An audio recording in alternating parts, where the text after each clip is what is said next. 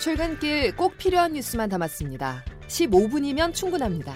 CBS 김덕기의 아침 뉴스가 전해드리는 뉴스 속속.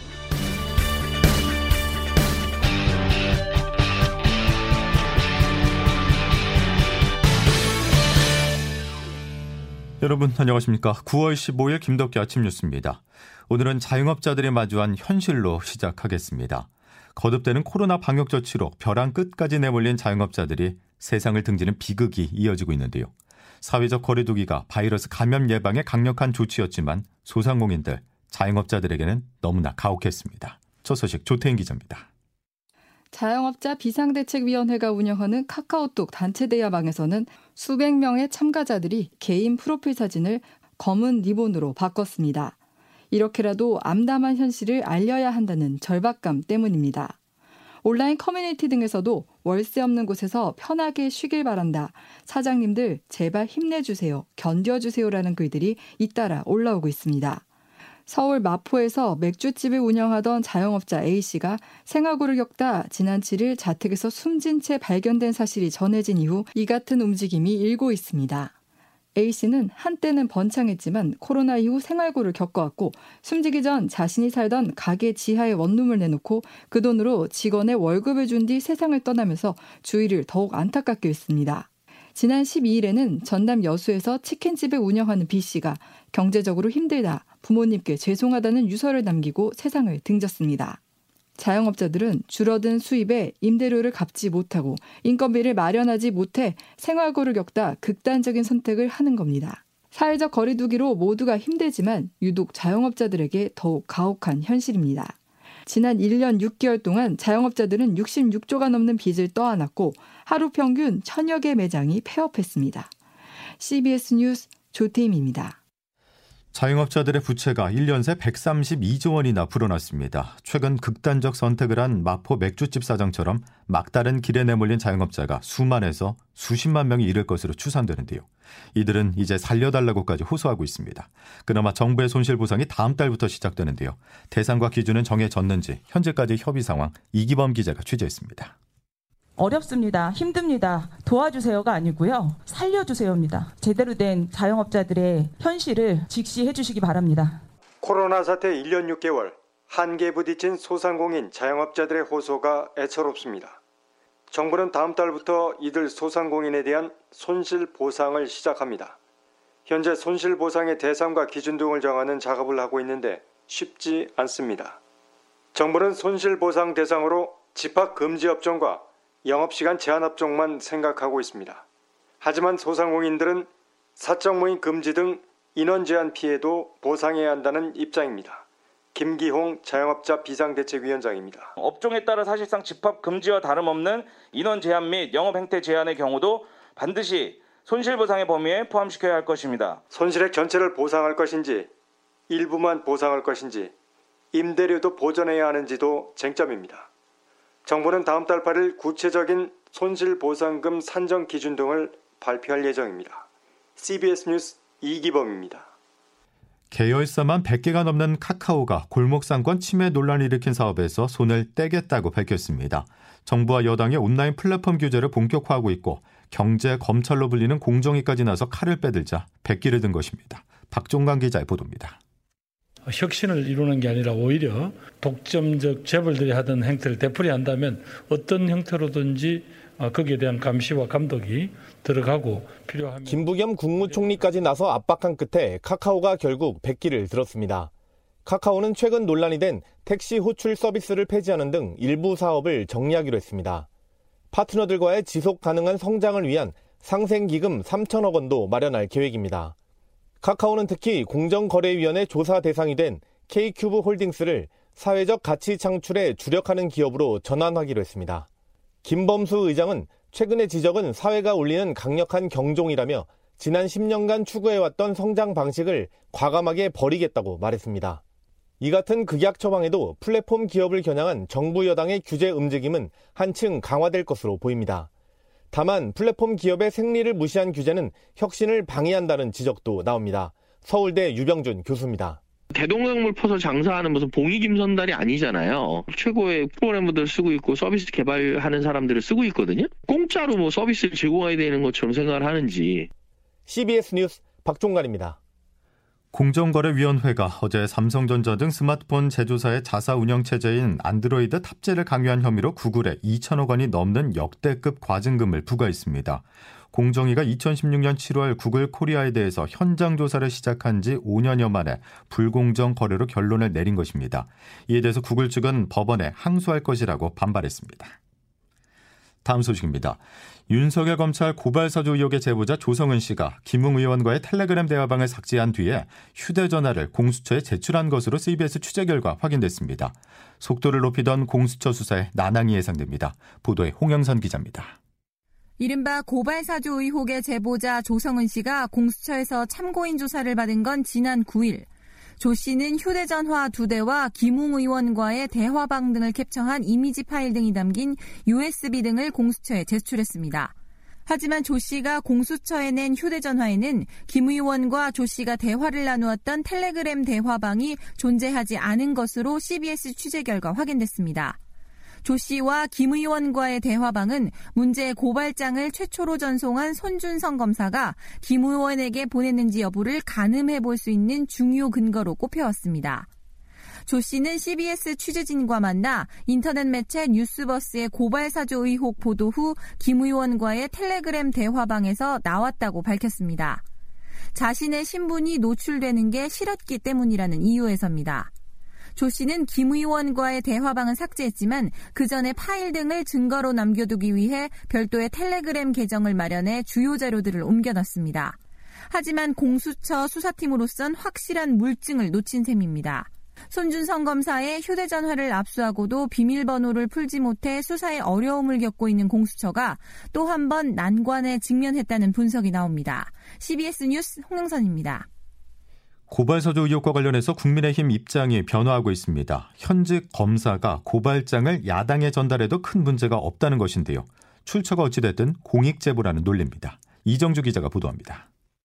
총선 직전인 지난해 4월 당시 손준성 수사정보정책관이 국민의힘 김웅 후보에게 여당 인사들을 겨냥한 고발장을 넘겼다는 의혹. 최근 수사에서 이 의혹은 사실적으로 거의 기울었습니다.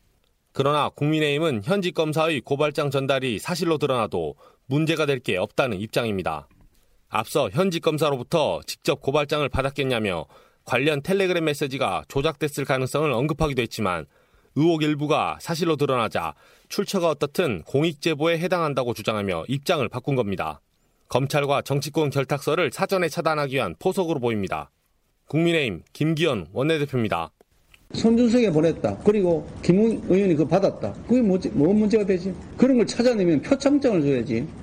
상황이 이렇다 보니 최강욱 고발장의 당내 전달 경로를 조사하겠다던 공명선거 추진단도 흐지부지 될 가능성이 커 보입니다. CBS 뉴스 이정주입니다. 이어서 여권입니다. 더불어민주당 대선 주자인 추미애 후보가 고발 사주 의혹의 핵심 인물로 지목된 손중선 전 대검 수사정보 정책관에 대한 인사 당시 청와대와 여당에 그를 엄호하는 세력이 있었다고 폭로했습니다. 자세한 내용 김동빈 기자가 보도합니다. 추미애 후보는 어제 경선 토론회에서 여당과 청와대에도 손준성 전 대검 수사 정보정책관 유임을 위한 엄호 세력이 있었다고 주장했습니다. 추 후보는 윤석열 검찰 고발 사주 의혹의 핵심 당사자인 손 전 정책관에 대한 유임 인사가 있었던 지난해 8월 인사 재청권자인 법무부 장관이었습니다. 당시 재청권자인 자신에게 측근을 지키려던 윤 전 총장뿐 아니라 여당과 청와대까지 손 전 정책관 유임 로비에 나섰었다는 겁니다. MBC 100분 토론에 출연한 이낙연 추미애 후보입니다. 손준성 수사정보정책관이 문제 있는 사람이란 걸 발견했다면 바로 인사조치를 하거나 그랬어야 합니다. 누구의 로비였는지 모르지만 혹시 윤석열 검찰총장의 로비였습니까? 윤석열 로비에다가 네. 안에 또 당에서도 어마한 사람들이 있었죠. 청와대 안에도 있었고요. 박용진 후보가 내부 반개혁 세력이 누구냐며 로비 주체를 따져 물었지만 추 후보는 대답하지 않았습니다. 손준성 검사와 관련해서 인사청탁을 받았다. 근데 거기 민주당도 있고 청와대도 있다. 네. 누굽니까? 그 말씀해 주셔야 될 것 같은데요. 제가 지금 말씀드리면 네. 문제의 본질은 윤석열 일당이 저지른 이 국기문란 사건인데요. 인사 논란으로 아, 문제가 범, 바뀌어지는 범죄, 그 거예요. 그 범죄 행위... 청와대까지 유임 로비에 나섰다는 추 후보 주장을 두고 진실 공방과 책임론이 엮이면서 여권 내 파장이 예상됩니다. CBS 뉴스 김동빈입니다. 이런 가운데 이재명 경기지사가 성남시장 시절 분당 대장지구 개발 사업을 진행했었는데 이 과정에서 화천대유라는 신생 자산관리 회사가 수백억 원의 배당금을 챙겼다는 특혜 의혹이 제기됐습니다. 신생회사가 사업에 참여 이익을 가져갈 수 있었던 데에는 이 지사가 준 특혜가 있었다는 게 아니냐는 의혹입니다. 이 지사는 어제 예정이 없던 기자회견을 열고 공모 절차와 인허가는 적법하게 진행됐으며 당시 성남시는 인허가권 행사만으로 5,500억 원의 개발 이익을 환수했다며 모범 사업이었다고 반박했습니다. 이 지사는 화천대유 집은 100%를 보유한 언론인 출신 김모 씨가 자신과 인터뷰를 했다는 사실을 근거로 이 지사가 관여했다는 의혹을 제기한 조선일보에 대해서도 경고의 메시지를 보냈습니다. 조선일보는 민주당 경선과 대한민국 대통령 선거에서 손을 떼세요. 국민의힘이 오늘 당내 대선 경선 후보를 8명으로 압축하는 1차 컷오프 결과를 발표합니다. 국민의힘 선거관리위원회는 상위 8명의 순위나 성적은 공식 발표하지 않고 이름만 밝힐 계획이지만 최근 하락세인 윤석열 전 검찰총장이 상승세인 홍준표 의원에 따돌리고 1위를 유지할 수 있을지가 관심입니다.